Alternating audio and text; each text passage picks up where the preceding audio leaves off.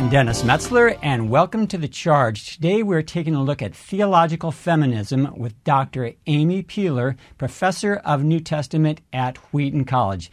Dr. Peeler, thanks so much for joining us today. Oh, I'm so glad that I could do so. So, as an introduction, uh, let's get a historical view of feminism. Can you um, identify and talk a little bit, bit about the different waves of feminism? Absolutely. Yes, yeah, scholars tend to put feminism into three and maybe four waves. I'll talk about that in a moment. But it really starts, at least in the American context, with the first wave fo- focusing on voting rights. So Susan B. Anthony, Elizabeth Cady Stanton, really just asking for women to be able to express their views at the polls. Seems rather basic to us now, but of course it was controversial then. The second wave is probably the wave of feminism with which most people are familiar, and that would be from the 1960s, when women were asking for uh, the right to work, equal access to all spaces, a, a place at the table. And you have in second wave feminism some of that expression of anger or um, uh, fighting against the system that I think gives some of the negative connotations that people might have today. But even then, there was quite a wide spectrum. Uh, third wave feminism, maybe into the late 80s, is asking not just can women come to the table, but can women come to the table as women? So you see an increased concern for parental rights, for uh, support for maternity leave, uh, that women get to join whatever career they want to to, but that they honor the fact that they're women, that their bodies are different. And of course, that clearly means for many women having children. Um, fourth wave feminism, which is a little bit debated if that's really started yet or not, uh, but that is also concerned with men and how they are conscripted into ideas of masculinity. So, really uh, equal access for all people to be who they are. I, I think as a believer, I would say be who God created them to be. And you also have a rising concern in both third and fourth wave feminism for intersectionality. A lot of early feminism was defined by white women, by upper class women, educated women. But of course, the experience of women of color in America is going to be very different. And so in third and fourth wave, you see a recognition that feminism may look different in different communities. So that's a broad spo- uh, sketch of the historical situation. And then maybe it would be helpful to think about, well, where do Christians come in? Where does the theology of feminism come in? Because it kind of pokes through there in interesting spaces. And so, in terms of feminist theology from a Christian perspective, is there a biblical theology of for women of feminism? Is it explicit? Is it implicit? Oh, that's a really fun question. Really, all the way back to the beginning, some of the earliest feminists in the first wave were engaging with scripture. Uh, some of them from a perspective of the Bible says really harsh things, so we need to get rid of portions of it. And some were saying, no, the Bible is actually really positive for women. We just have to find the right way of interpreting it. So those two streams rejecting Christian theology and pressing deeper into Christian theology, those have always defined uh, or been elements of the spectrum of feminist theology. So that remains true. Uh, you'll find theologians who um, would advocate look, the Bible is created by humans in very patriarchal systems. And so some portions of it are simply not uh, possible for us to implement today or not ideal for us to implement today. Others, and I would put myself in this category, uh, define themselves as still under the authority of scripture, but ask for all the tools of exegesis, history, narrative uh, to press into what I think is the heart of God for men and women, and for women that they are valued. And now, having studied the New Testament in depth for goodness 15 20 years i can say every time i've asked the hard questions i've walked away with that sense of deep valuing of women from the christian story. Uh, not all have seen it that way but uh, that's definitely the discoveries that i've i've made. So what would the central principles be that you see in scriptures that relate to this issue? Yes yeah. So i do think it starts at the beginning. It's not a, an issue that's discussed frequently throughout the Old Testament, but the creation of the humans, male and female, in the image of God becomes a definitive statement in Jewish theology that all humans are valued. And the fact that it's stated explicitly there, male and female, acted as a uh, press against a lot of societies at that time that really saw women as less than men, as property or not fully human. Uh, so you have that affirmation at the beginning, at the story that says, "Who are who are humans? Who are they in relationship to God?" You have that affirmation in Genesis one every human, male and female, is in God's image. I think then for Christian interpreters, as you move into the incarnation, then you get the affirmation that God came to save the world. God chose to do that by becoming human and by being born of a woman. So here, we're filming this in December. We're moving closely toward Christmas, but it's become increasingly central to me that God chose to enter the world in this way. And that is I think there's no higher affirmation of women in the Christian story than that God chose to partner with Mary to become incarnate. Uh, I think Christians would say the incarnation is the center of our theology at all times. And so to really attend to what that means for gender, what it means for women is very important. I do think we could add then the fact that Christ appeared first to women at the resurrection uh, is not something to be ignored, uh, that they are the evangelists to the evangelists, that that then there are women involved throughout the New Testament in proclaiming the good news. So I know there's some hard text, and we can certainly get to those, but um, creation and recreation both affirm the value of women. All right. And how about, okay, this is a tough one. If you can sure. give some sort of a historical overview of the status of women um, in, in the church since the time of Jesus. Mm-hmm. Mm, yeah, that that's a that's a. There's so many good books about that. Uh, maybe I can give a link to a few. Um, so you do have followers of Jesus at the beginning. I know in my own mind, I tend to picture the 12, right? And we have their names a few times. They're all men. But if you read closely, the term disciple or even apostle or follower is much broader than those 12. You have groups of people faithfully with Jesus, and that includes women.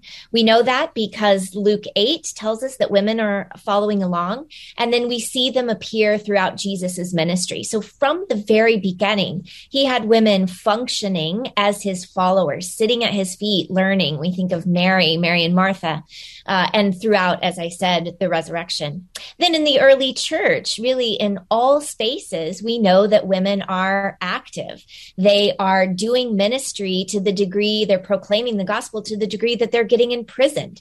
I think of Junia, who's mentioned in Romans 16. Uh, there are women leading churches. Phoebe carries the letter to the Romans.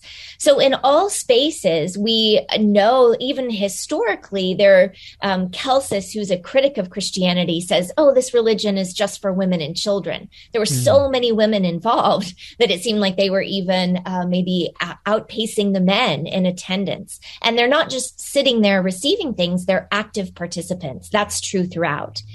That's always true throughout the history of the church.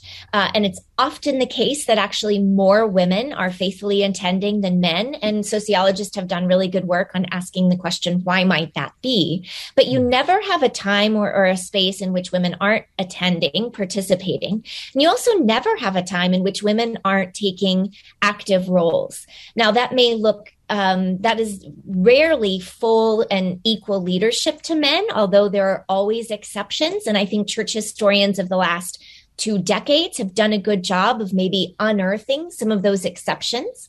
So there's always been a minority report of women in all forms of leadership, but it has been the minority. Uh, the dominant leadership structure has been male really up until the 1970s, when I think the cultural moment of feminism then started to, uh, the church started to listen to that. And again, I want to be really careful with my words here. It wasn't like, oh, we never thought that women were worthy of participating and all of a sudden feminism said that they should no it's not quite that way at all in fact the the affirmation of women had always been there but the cultural moment opened some doors opened some perception that maybe hadn't been available for and so you start to see more women in leadership at that time So always present, rarely uh, the dominant form of leadership, but always some women leaders along the way. But wasn't there many centuries, say in Roman Catholic Church and maybe even Protestant churches, where women literally had to keep silent in the churches? Ah, ah that's yeah, that's an interesting point. That's true. That um, they in some spaces they were asked to keep silent, but I do think, and again, I would say like a church historian who knows these centuries better might might correct me, but I think the absolute silence would probably be a minority. And really that's exegetical.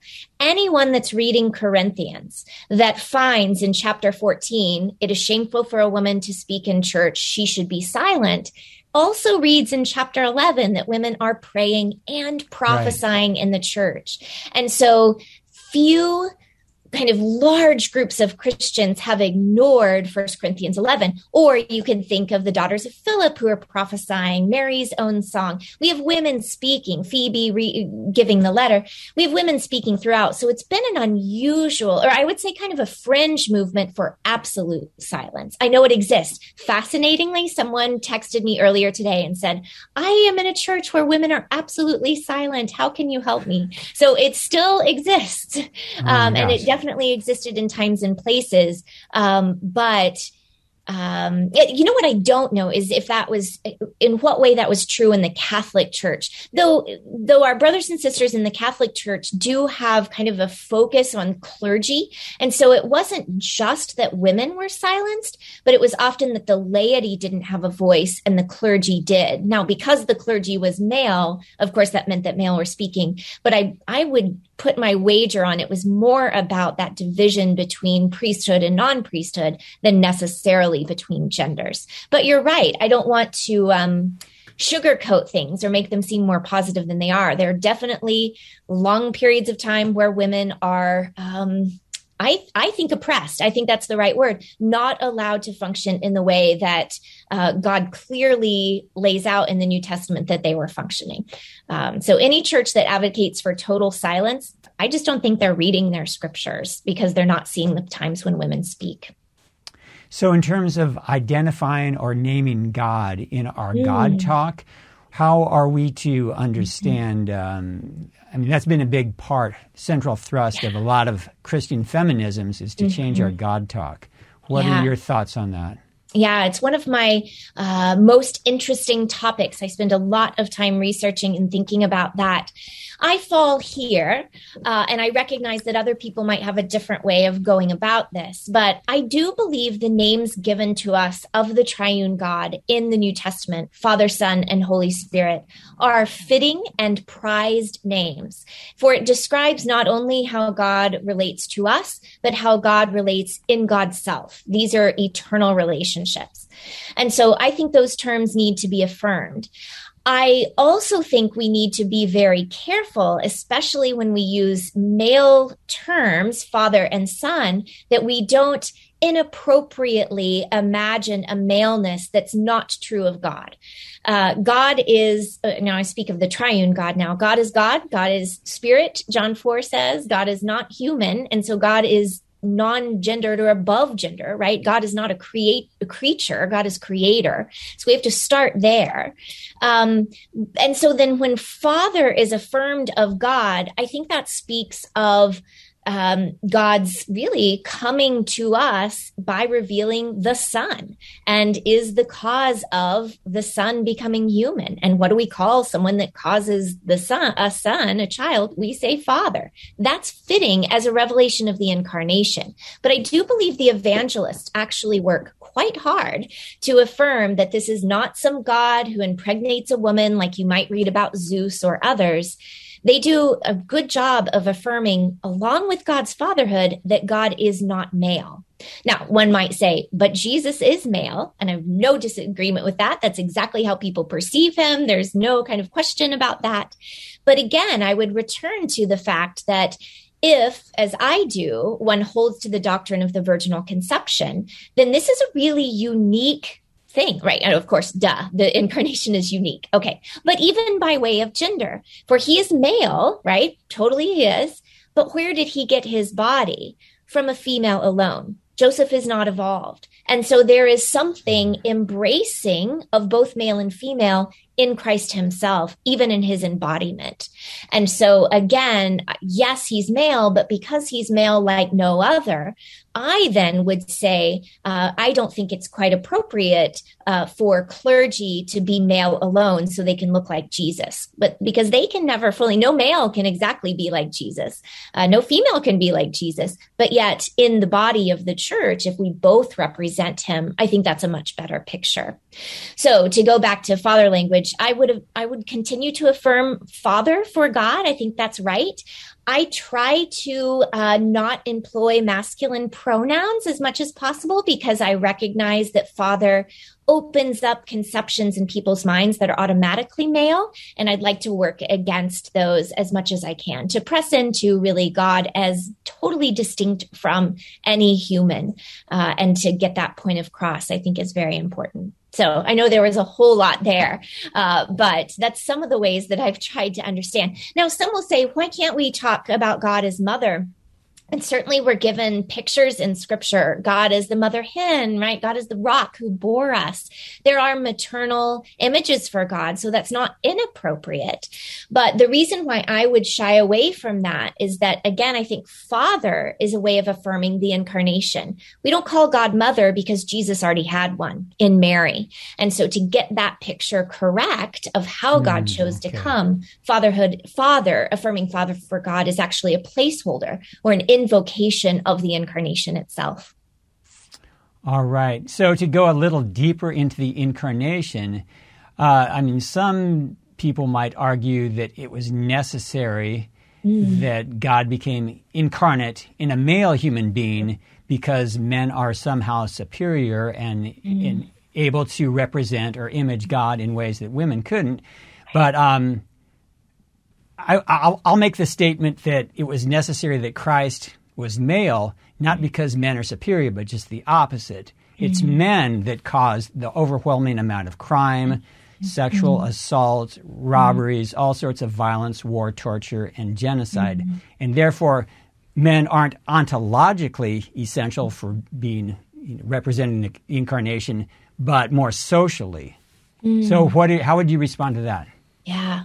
Wow, what a wonderful set of insights there. And this is one of those questions that I think we're allowed to be theologically imaginative, uh, right? God has done what God has done, and we accept that at some level. And we also have to say, God being God could have redeemed the world in a different way. I think that's actually a really important caveat with which to begin. Uh, that helps me see even the power of the incarnation even more. God didn't have to do it this way. God chose to do it this way. Mm. Um, and so getting that kind of stated does the savior have to be male. You're exactly right that you will actually find a good number of the fathers, if not saying it explicitly, kind of assuming that male is ideal, male is representative of perfection of God. And so, of course, Christ had to be male. I always think that even in the fathers, there's kind of elements of, again, they're all affirming virginal conception. So there's elements of that kind of pushing against the perfection of the male. Uh, sometimes I think in ways that they don't even realize what their words are doing. But I I think more recently you see an argument really in twofold. What you've already articulated that it is the case that the perpetrators of crime tend to be male. And so if Christ is redeeming the, um, the, the most uh, difficult situations, then Christ comes as male. And a way, another way I've heard that articulated is an appeal to Philippians 2 that if Christ is demonstrating what it is to give up power, being in the form of God, yet becoming a yes. servant, if he were to have come as female, females always have less power, but that was really true in first century Palestine, or really the whole ancient world.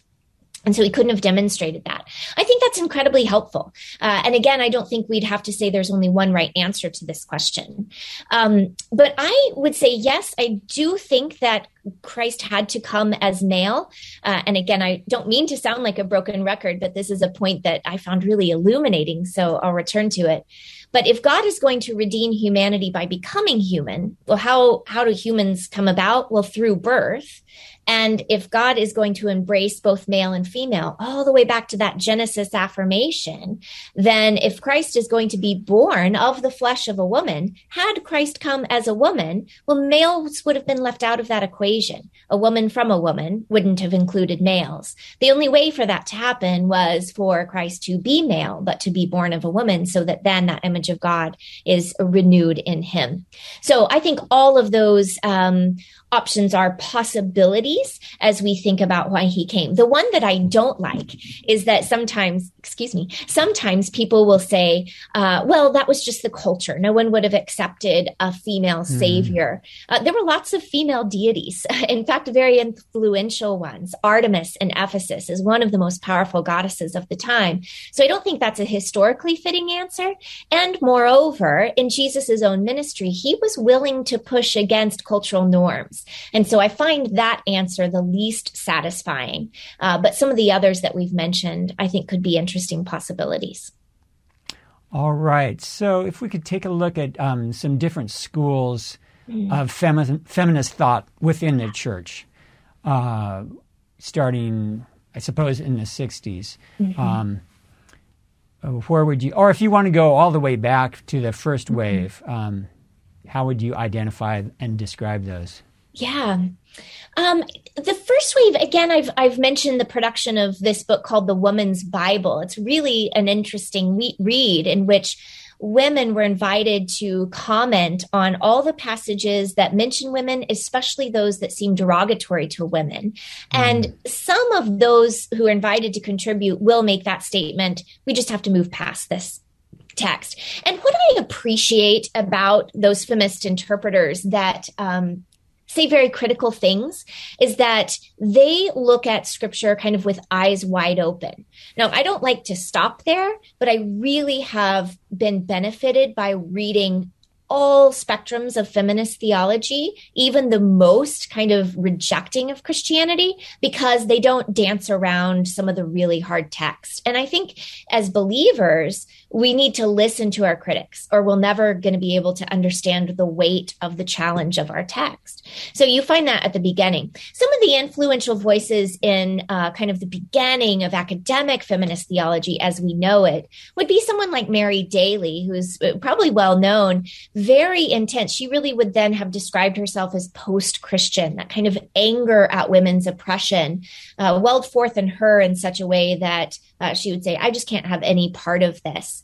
Um, someone very different would be Elizabeth um, uh, Elizabeth Schüssler Fiorenza or Elizabeth Johnson. Um, Fiorenza is really a historian trying to press into what was the original Jesus community like and what did it look like for him to include women. Elizabeth Johnson is a Catholic theologian. She writes She Who Is, she writes on Mary, um, and she really stays within not only Christianity but Catholicism and asks, How can I remain within a community and still advocate f- for women? So those are some important names. Now the field is so broad. And I would say, even with the um, kind of 70s, 80s, you have, see the birth of evangelical feminism, which would be the camp that, that I would fall into. People within kind of the evangelical movement in America uh, are, are saying, let's look at the texts text again and see how it can support women. So, some great writers today would be Lynn Cohick. She also writes on history. Uh, there's a great volume that just came out in its third version, Discovering Biblical Equality, uh, Rebecca Groothuis, Christa McKirland. So, there's so much literature. I'm teaching a class on gender this spring, and it's been the hardest thing in the world to decide what to read because mm. there's so much. I should mention as well, I've already mentioned womanist theology, uh, that from the African American perspective, mujerista from the Latin American, you have Asian American theologians.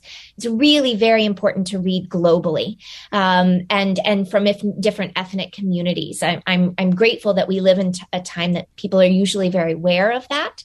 Uh, but listening to those voices are very important. One of my favorite books on Mary is by a womanist theologian courtney hall lee. And and she she looks at mary's life from the perspective of someone on the outside and notices things in the text that i didn't see.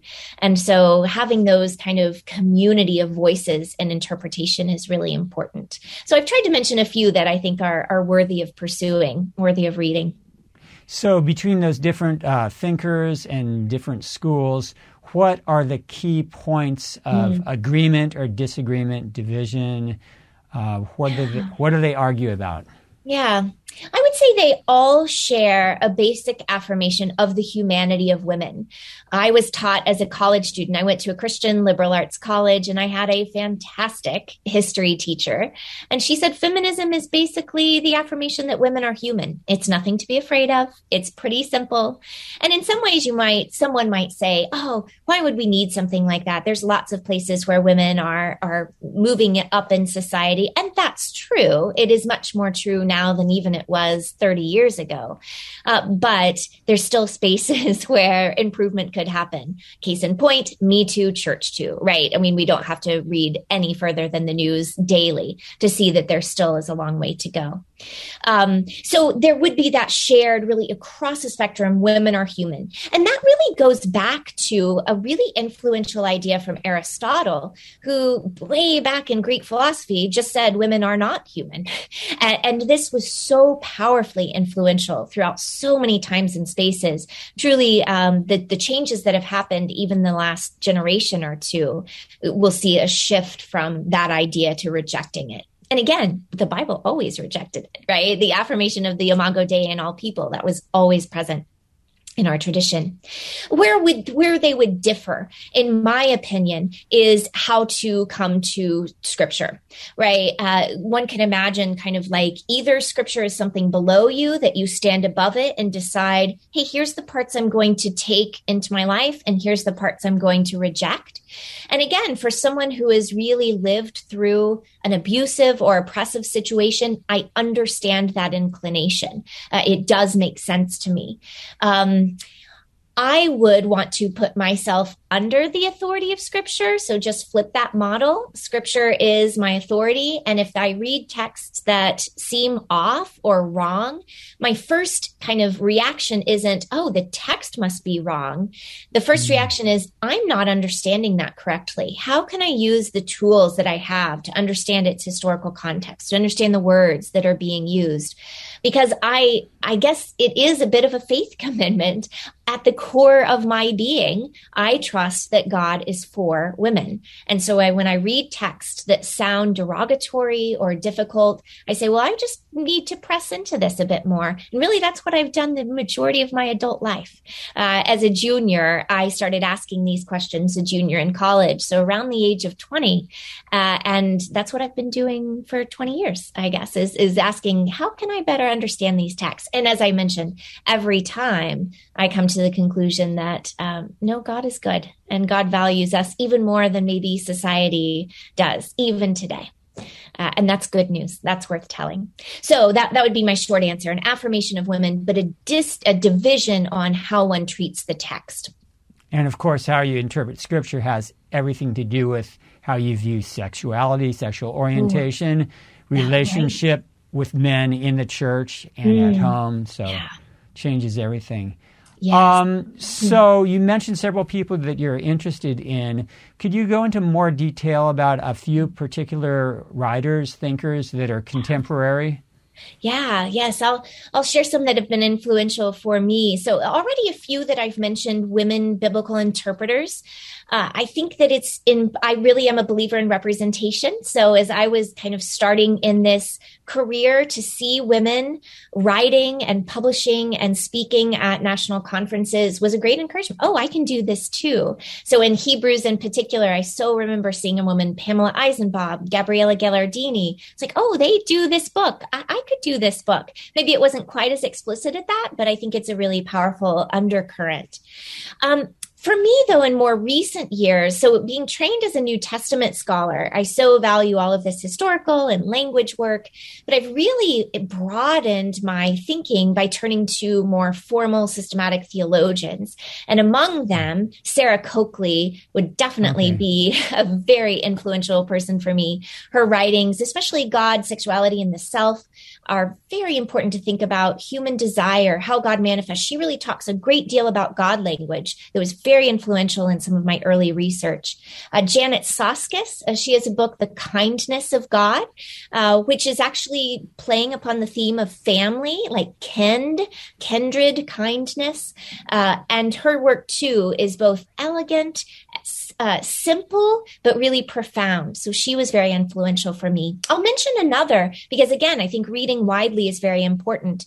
Linn Marie Tonstad and her work on God language has really pushed me. Now, she and I wouldn't land in the same place in a lot of ways. Uh, well, I guess I would disagree with Sarah Coakley on things. I'm sure she would disagree with me. You never agree with everyone fully. But Tonstad and I would part part ways in several different um, exegetical decisions. But she too had insight that was very formative for me. So I think um, reading kind of outside of one's discipline, maybe that's if you've been in the discipline for a few years, it's time to branch out a little bit to hear what philosophers and theologians have to say. That's been very stimulating for my own work. And those that I, those are a few that I would definitely recommend. All right. And for the class you're teaching on gender, what who is being read? Yeah, great. So I've decided to go with four main textbooks. I'm going to be assigning, well, five actually. Lynn Cohick's uh, Women in the Time of Early Christianity, so to get us rooted historically. And then um, as we turn to particular passages, I'll have us read Cynthia Westfall's Paul and Gender. I think this mm. is hmm. really a magnificent piece. It's a bit of her magnum opus, where she not only looks at the text, but put them into historical context and big themes like creation and eschaton. I'm going to have us read essays from that Discovering Biblical Equality, but I'm also going to have us read uh, the very influential um, uh, Biblical Manhood and Womanhood by Piper and Grudem. Uh, mm. That is an older text, but it continues to be reprinted and, of course, is very influential with multiple books being named after it. So I think mm. we need to engage in the conversation, as well as Tom Schreiner's Women in the Church. Wheaton is a place that's where I teach. Wheaton is a place that we agree to disagree on the question of women. And so, as an educator, I need to present all voices to my students so that they can mo- make the most informed decision. Now, of course, it's a little bit challenging because maybe my male colleagues could kind of keep their cards close to their chest about what they think. But since I'm standing there, they kind of have figured out what I think about women teaching theology. So I have to be a little bit more um, clear about where I'm coming from and then work really hard to create classroom space where they still have the freedom to disagree. And, and truly, praise God, I've been able to do that year by year and give uh, students a spectrum. So those are the four main texts that we'll uh, engage with. And then the last week or the last several weeks, I want us reading um, outside of Protestant circles. So we'll read several encyclicals by John Paul II. Uh, we'll read Elizabeth Behr-Sigel from the Orthodox Church. I want us to read portions of Calvin and Luther, kind of to go back to Protestant roots to see that Christians across kind of the ecumenical spectrum make different decisions about this. Having done the exegetical work, I want us to turn at least briefly to church history. So that's the scope. Interesting. Sounds like a great class. So that brings up a question to me kind of on the side. When did Wheaton first allow women to teach Bible or theology? Yeah, uh, from its very beginning.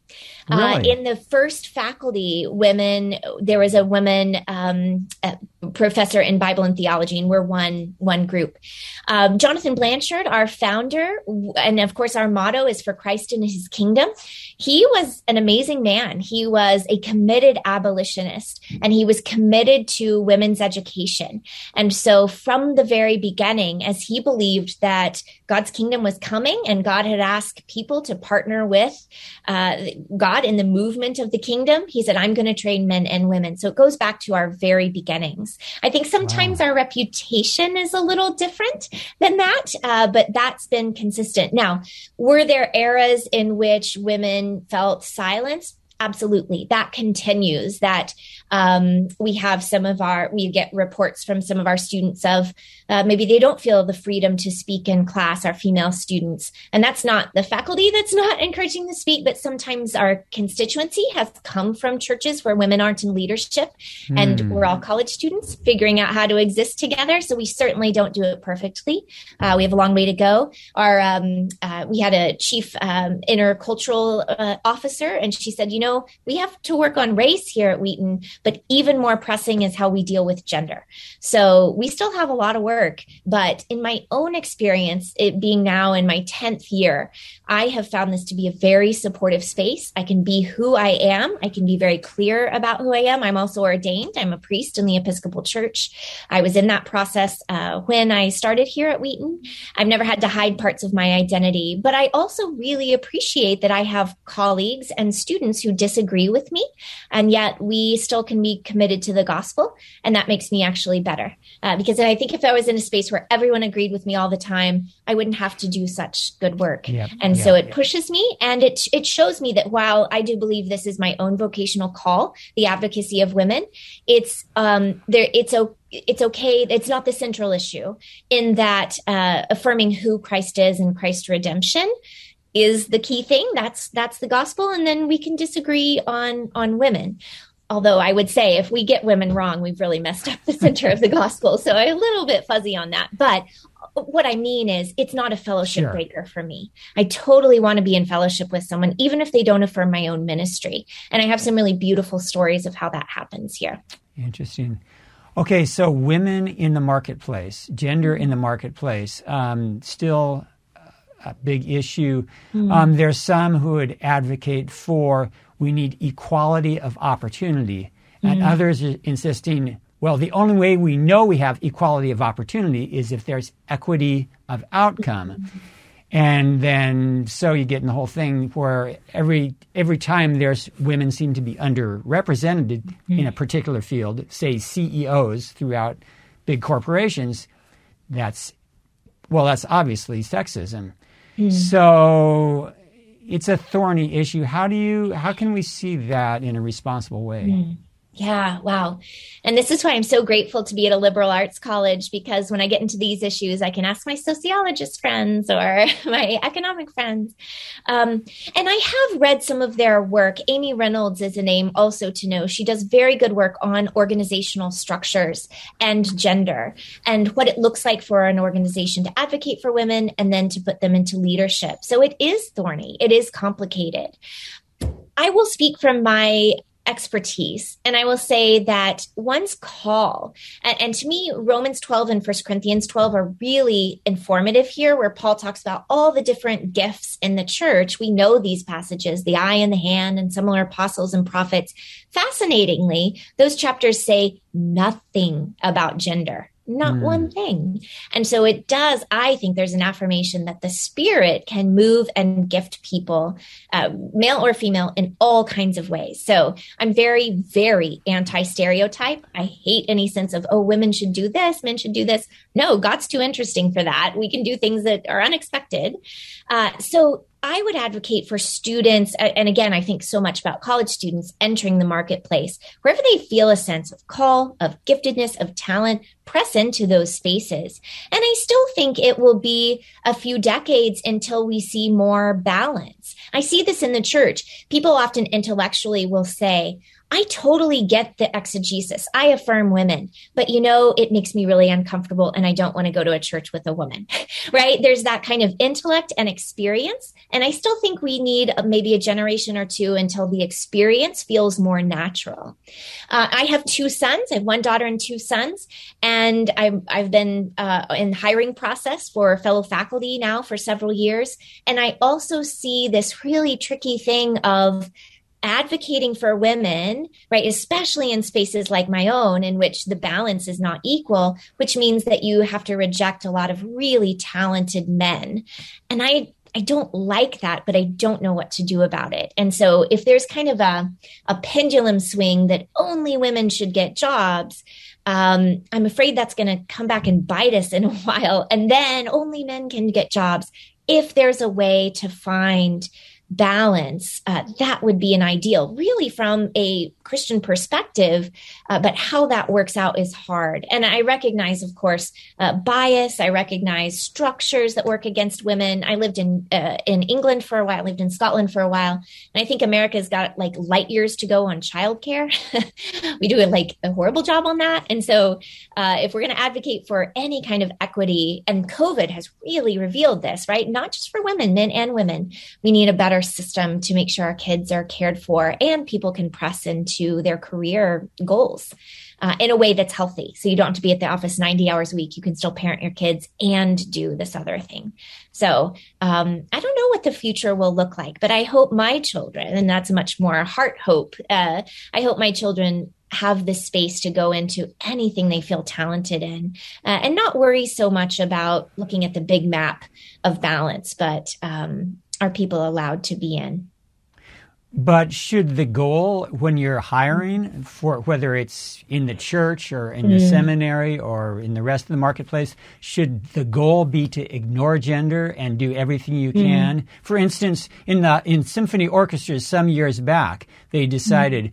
We'll just put a curtain down. There'll be we'll have no way to identify whether this mm-hmm. person is a man or a woman, mm. and it radically increased the number of women oh, wow. in symphony orchestras. Hmm. Whereas some people would say it's like, well, we got to make sure that there's more women, so we want to know who's a woman, and we'll right. pick them partly because they are a woman. Yeah.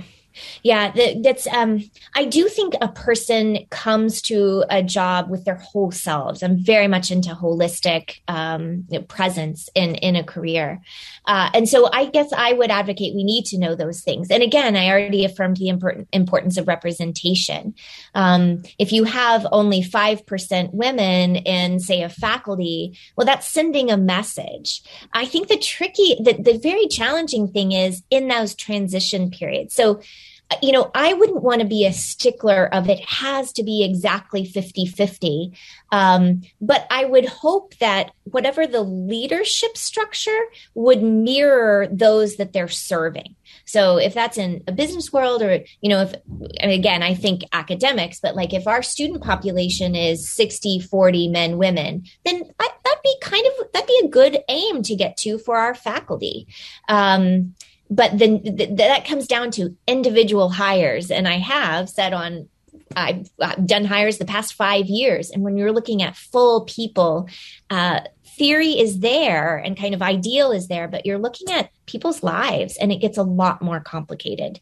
Um, I'm sorry, I, I, don't feel like I have good answers to that. And I think part of it is I hate saying no to people. I hate turning them down. And so um, that that is a hard thing. But I do think we need to change perception. And the way we do that is to invite more women, more people of color, maybe into spaces that they haven't been. And I think that that's beginning to happen.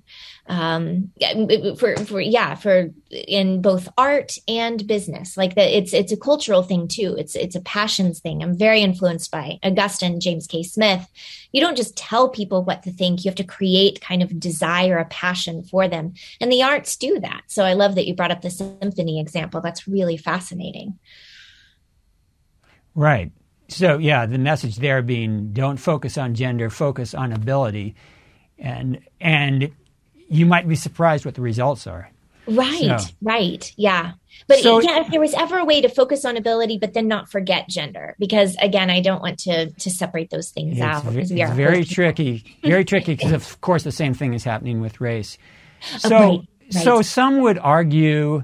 Um, f- encountering those people that say we want at least 50 50 mm-hmm. um, they say okay but there's all these women that want to be mothers too. Is it realistic? I mean women are quite amazing yes. But should women really be able to raise two three four kids as the main mm-hmm parent, especially in those earlier years, and be just as ex- successful as men, mm-hmm. just as highly represented? Is that realistic? And is that maybe not only asking too much of women, mm-hmm. but mm-hmm. then maybe it's having some negative effect on men mm-hmm. also? Saying, actually, may- maybe you count less. Mm-hmm. Wow, Which, uh, yeah. plenty of feminists, angry feminists, would be glad to embrace. Yes, you do count less.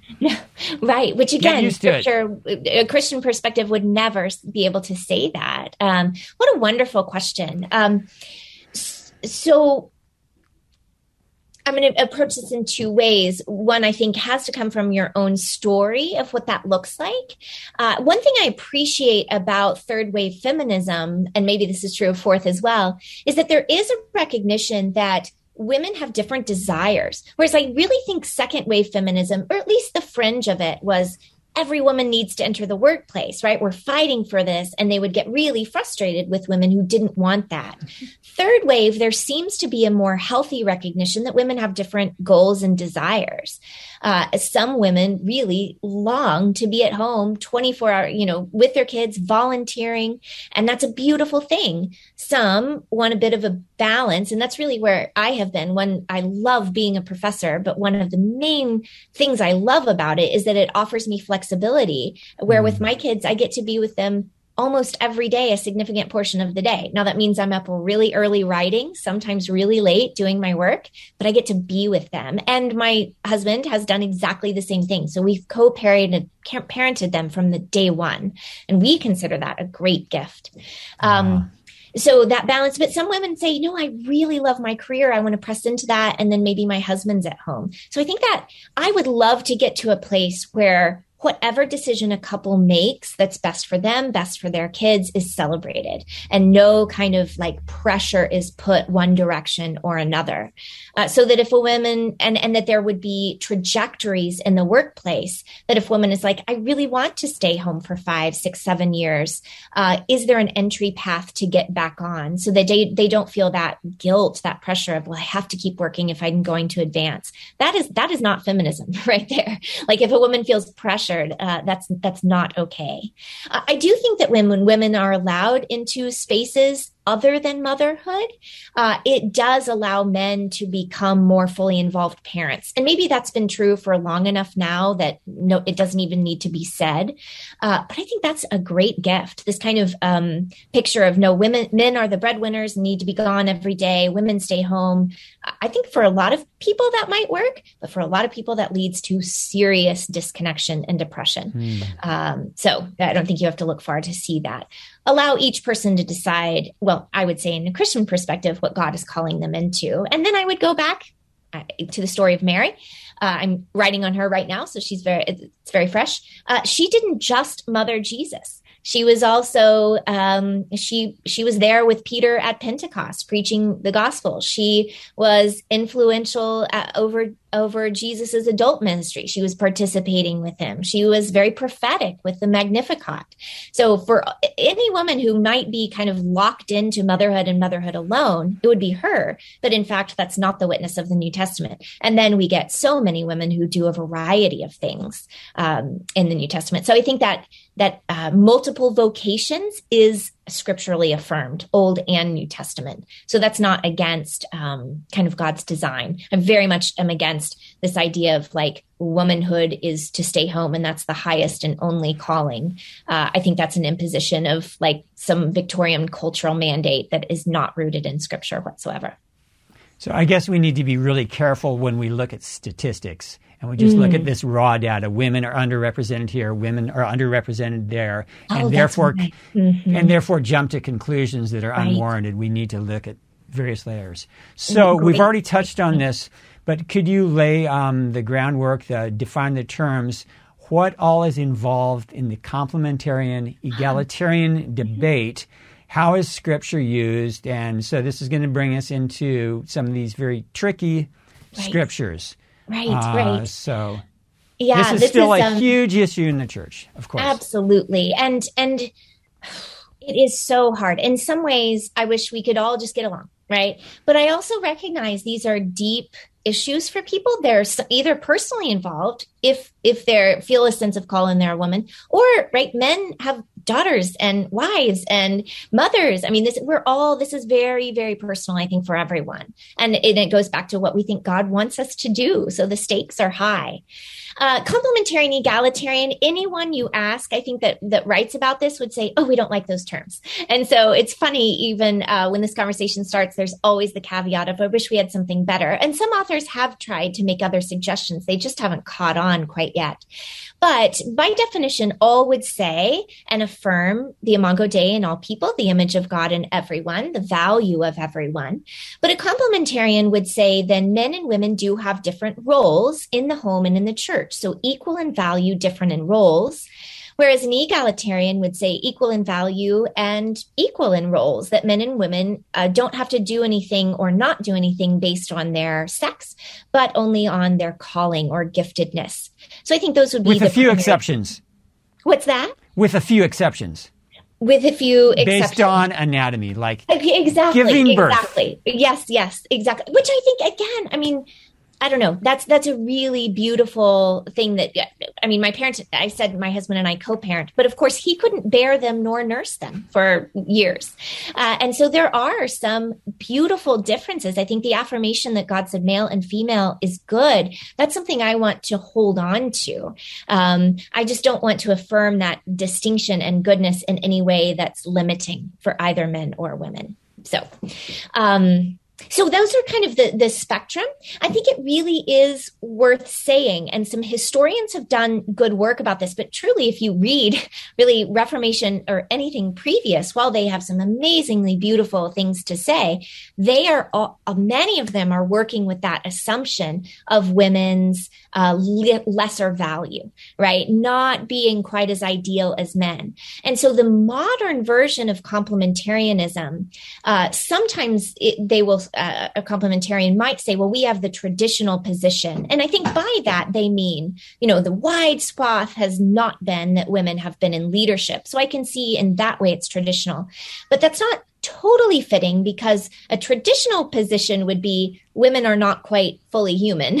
And so that's why they can't do things. Uh, they're more easily deceived, right? First Timothy 2. And so now we really are, complementarian has been just as influenced by feminism as egalitarianism is, because they too would affirm the total value of women, but still affirm a role difference. And that kind of holding those things together didn't really exist in the past.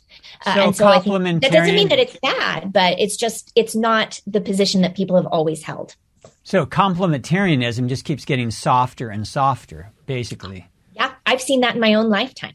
Oh, yeah. Uh, I, I think that's true. Yes, absolutely yeah and so um and again i i have dear complementarian friends. We really have very good relationships but in some ways it it, it feels like well what, what are you still holding on to? Because uh, you've given up so much. Women can teach. Women can do this. When so what what's retaining you? And often the answer is uh, authority. And, and for many, at least in my circles, now I recognize this is very different in Catholic or Orthodox circles, but in Protestant evangelical circles, the hinge point is First Timothy 2.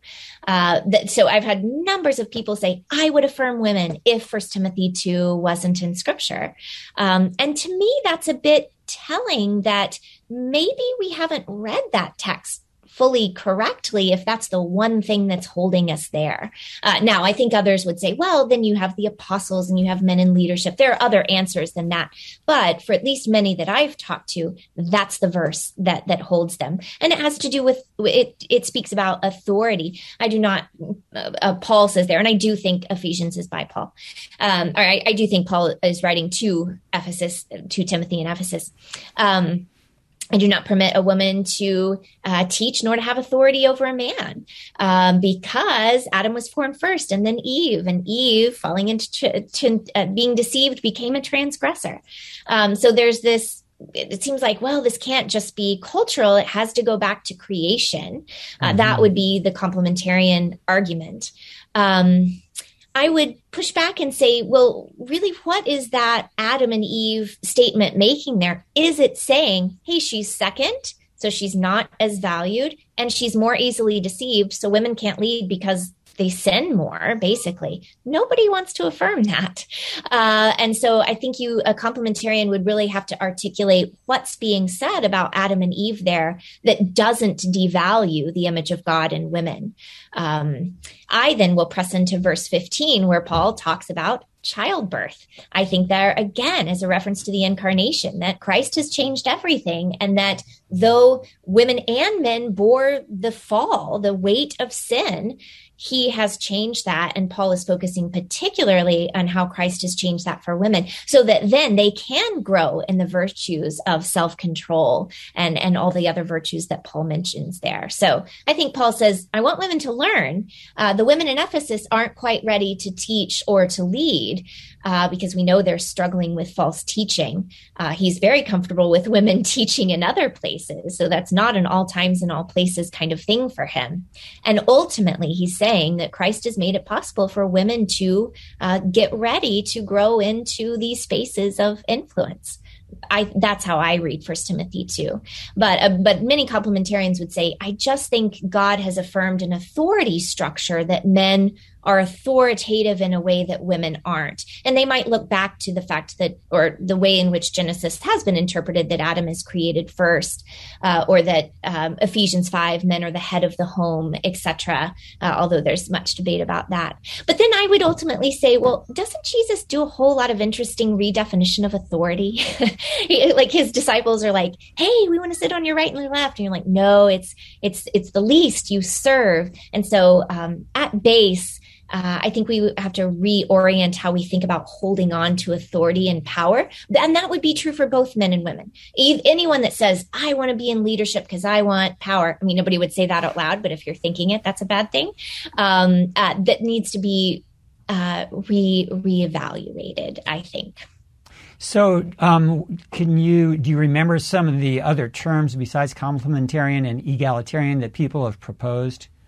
Oh, yes. Uh, one comes from um, a book by Lucy Peppiatt, Rediscovering Scripture's Vision for Women, in which she um, mutualist for egalitarian and hierarchicalist hierarchicalist for complementarian because mm. her hmm. argument is and, and this seems fitting to me that everyone in at least these camps, right, would say that men and women complement one another, that there are differences and those differences God said are good. So everyone at base is a complementarian. And so too, everyone is an egalitarian because everyone thinks that men and women are equal before the cross. And so she would say, and many right. have said those terms aren't fair. But she said mutualist because an egalitarian would say, hey, this is mutual. Marriage is mutual. The church is mutual. And the complementarian would say, yeah, but there's a hierarchy. There's a way in which men are above women. Now, I don't know a lot of complementarians that would want to be known as hierarchicalists. So Peppiatt is very much uh, supportive of women in all spaces. So she has come up with a word that I'm not sure would be embraced by everyone on the other side. Right. Well, so we probably need to keep working to get better terms. Exactly, exactly. Or use adjectives. Right. So uh, we've touched on this before, but there are scholars who would say, I'm all for Jesus. Look what Jesus did for women. He elevated women, he made women equal. Paul comes along, and then, you know, we, we talk about, you know, the, the pastoral epistles coming later. The church is, you know, it's fighting for its life, it's fighting against heresy. And in order to make itself more secure, it's mm-hmm. looking out for its institutional integrity. Right. And elevating women is just not going over well in terms of, mm-hmm. you know, that one direction they're focused on, right? And so women get just put back in their place again. Mm-hmm. We see that with Paul, and it just gets it gets worse. And then it was just this short, brief period with mm-hmm. Jesus that it was good. So how would you, excuse me, how would you address yeah. those scholars? Yeah, um, I think of a book by Daniel Kirk, and the title is "Jesus I Have Loved, but Paul?" question mark. And issue by issue, it it it, it kind of goes to this this conversation. Um, I learned in in my seminary and PhD under Beverly Gaventa, and she is an fantastic Pauline scholar, another feminist theologian, feminist biblical interpreter that I would highly recommend people read. Uh, and she taught a class on Paul and gender, in which she made a compelling case for us that Paul has magnificently positive things to say about women. And she said, and this I've carried this with me. If we just focus on those passages where women are explicitly talked about, well, we might miss the forest for the trees. So again, talk about the ways in which Paul brings the gospel, brings the Holy Spirit, uh, brings the calling for all people that never differentiate on gender. Now, we still have to deal with these passages, but I would encourage people to take a take another look at Paul um, because I, I really have found, and he has so many women that he um, praises their ministry. Romans 16 is not just a boring list of names. There's 13 women named there that he says they are my fellow soldiers. Mm. They are in this with me. And again, I, I do, if, if, if you're, I would imagine most of your listeners know this, but that he entrusted Romans to Phoebe is pretty magnificent because she would have taken it to the churches in Rome, possibly would have read it, but definitely, as Paul's representative, would have answered questions about it. So if he truly believed women were incapable or should never voice uh, or take the lead or think theologically or teach others theologically, he would not have handed his most theological mm. letter to her. And he wouldn't have praised and worked alongside the many women, Priscilla and Aquila being another great example.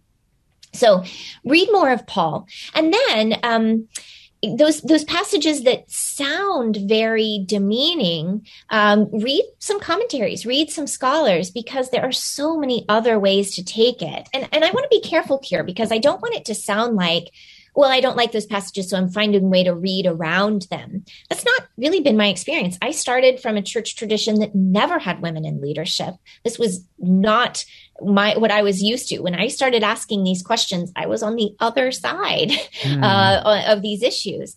But what I discovered is actually the best historical reconstructions are those that show uh, an affirming uh, a, a, reading that affirms women and here's why uh, because if you're going to make sense of paul canonically and really you don't even have to go to the pastoral epistles for this but corinthians itself as i mentioned if women are have to be silent well then he's crazy because three chapters earlier he said that they're prophesying so to make paul coherent it's not that oh these passages i don't like and i got to find a way to change them i want him to be a full uh, a good author that makes sense. I want his argument to be logical. And I think the best way to do that is to see a reading that's affirming of women.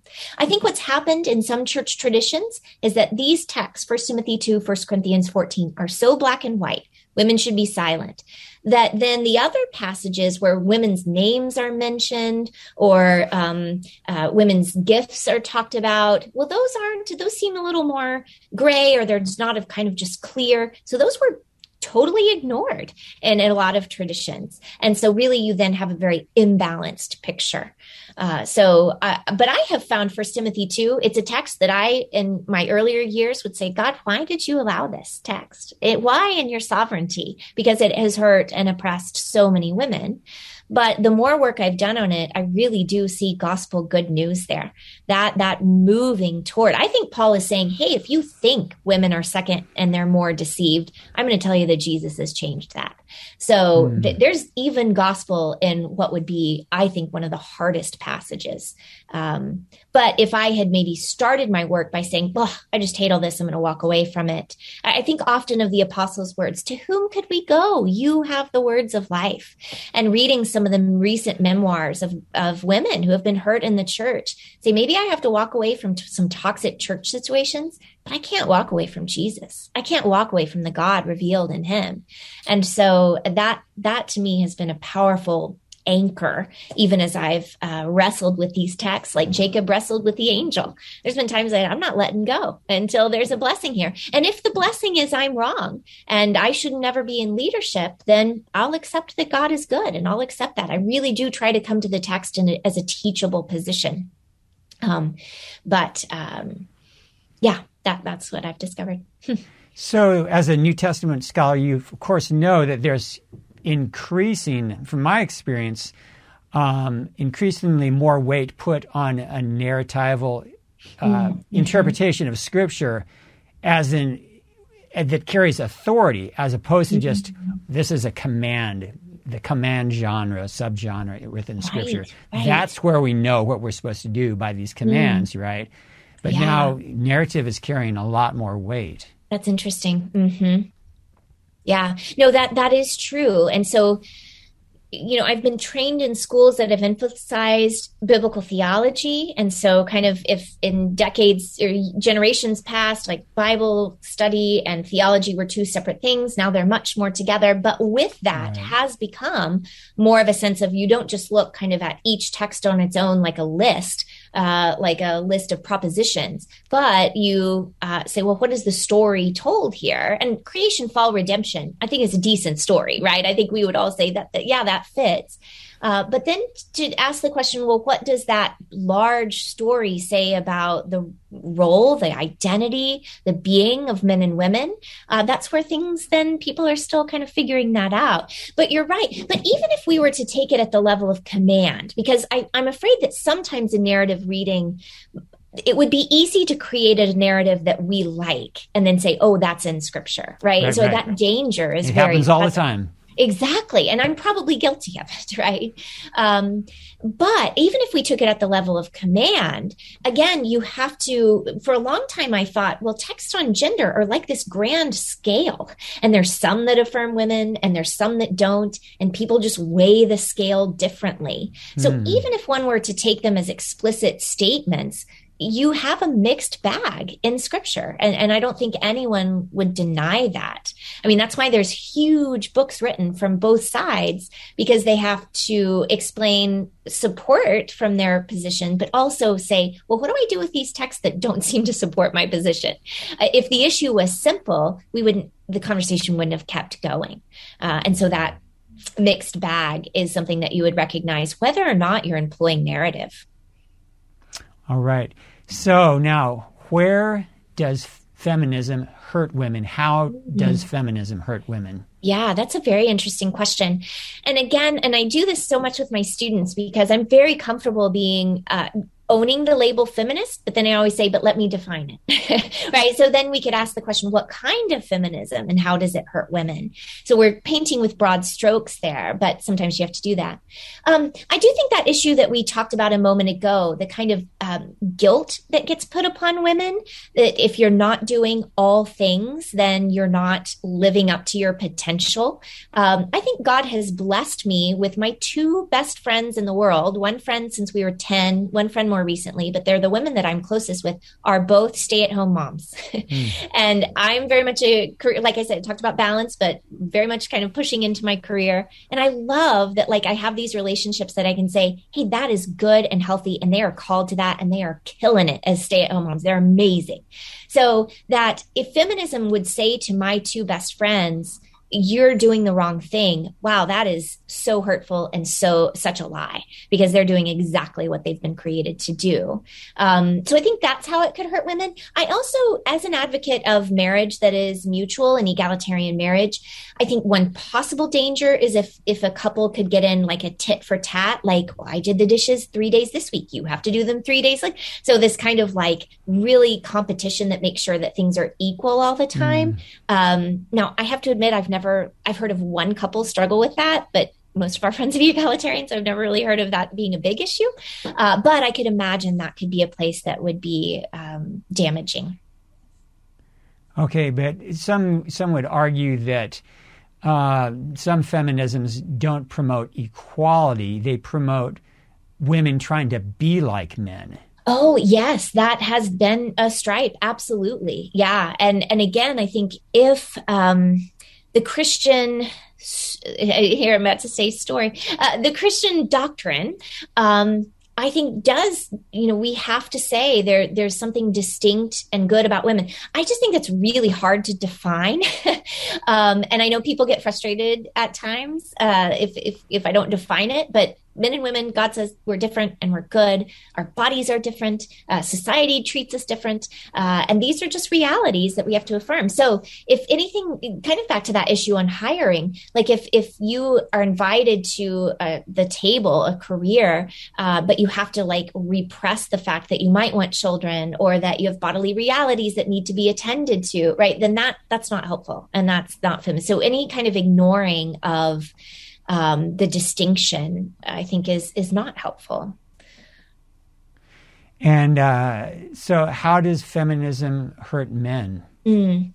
Yeah. Uh, well, I mean, I think uh, we've mentioned, you've said a few things that, like, if men get the message, I'm not as valuable. Like we have to always have women all the time and I should be silent. Well, then again, we're just going to have that pendulum swing in the other direction next generation. So that's not helpful. No, I don't think anyone is called to be silent. There are times we're all called to listen and be teachable, but um, God uh, gives voice to, to both men and women. Um, and um, I'm trying to think of other ways that feminism could hurt men, really just kind of a sense that they they have to step back and they can't contribute. I think in the modern world, like a lot of men are afraid to to speak about these issues because they're afraid they're going to say the wrong thing, uh, to say something offensive. I see this in the workplace at times, uh, and I would say if you can find a trusted female friend uh, that you can kind of, hey, I'm thinking this. Does that sound okay? That's really important, and hopefully there are spaces where people can make mistakes. I mean, this seems so applicable to the issue of race, right? As as a as a white person, I am often very, am I going to do the wrong thing? But I have some friends of color that um, I try not to bug them, but I can ask at times, is this okay? And that's really, really helpful in, in a time period in which we're feeling these things out.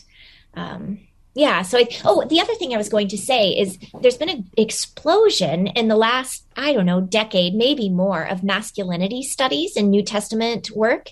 And I think this has been so helpful. For a long time, people focused on women from the 70s, 80s, 90s.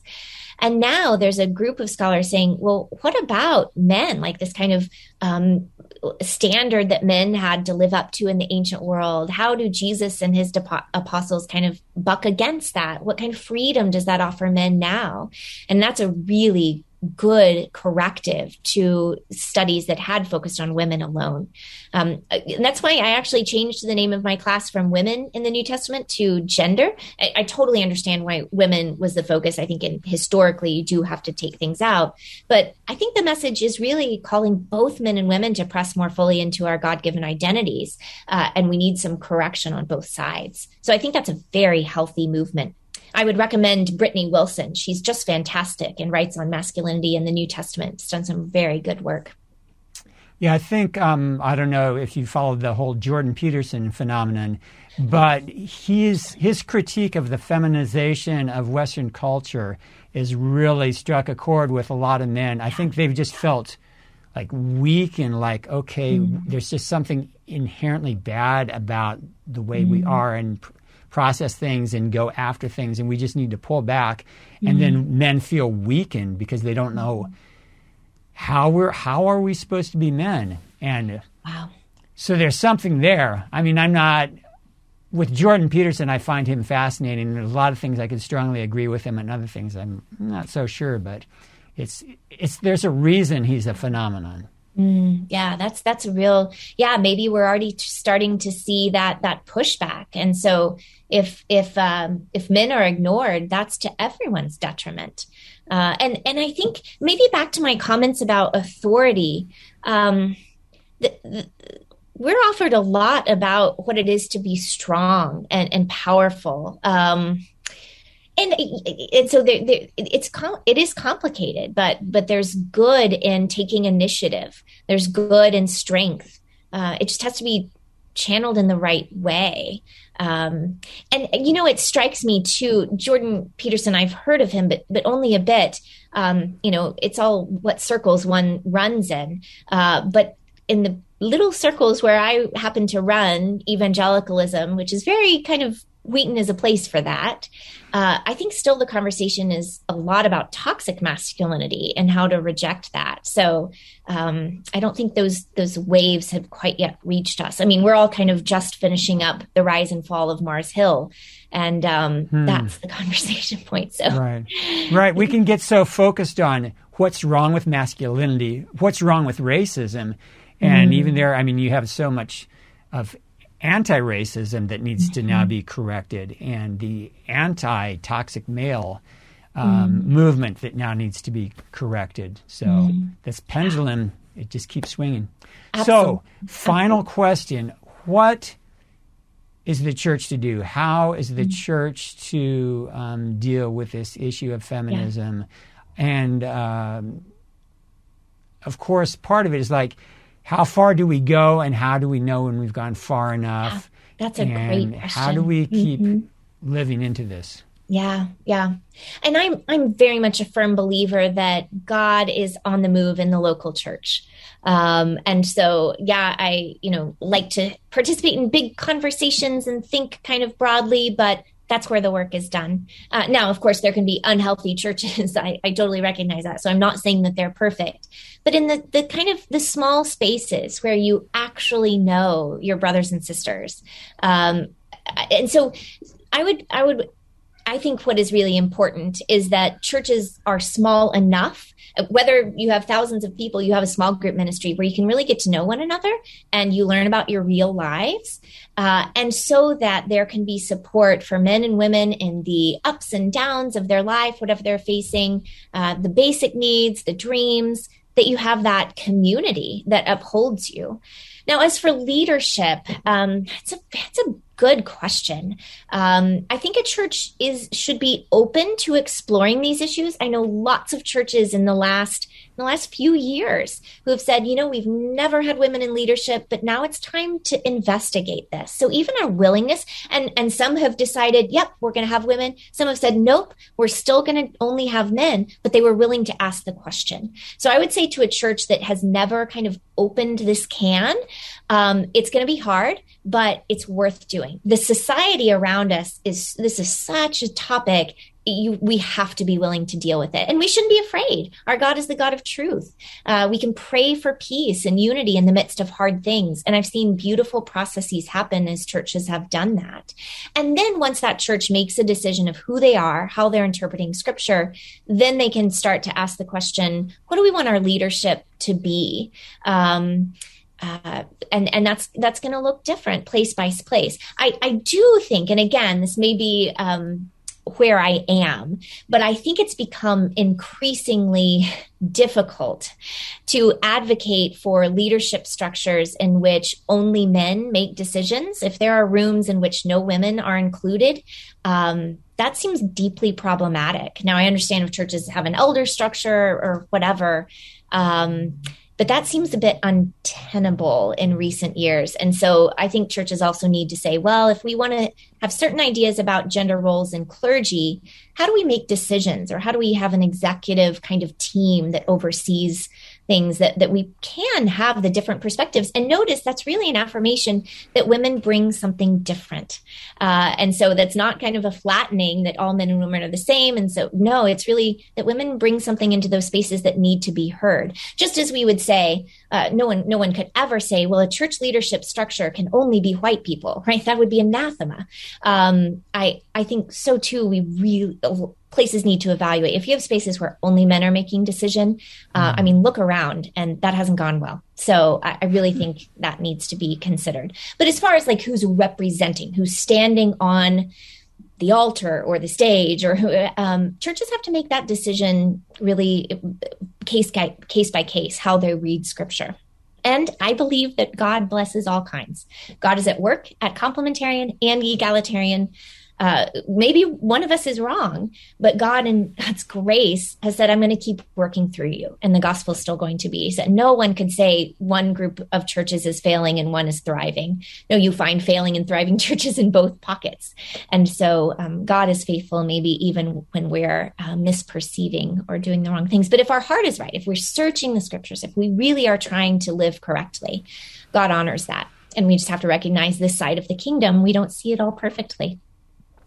All right. Okay, good stuff. Well, I'm Dennis Metzler, and you've been watching The Charge. Today we've been with Dr. Amy Peeler, professor of New Testament at Wheaton College. Dr. Uh, Peeler, thanks so much for joining us. It was a pleasure. Thanks so much for the conversation. All right, peace to everyone.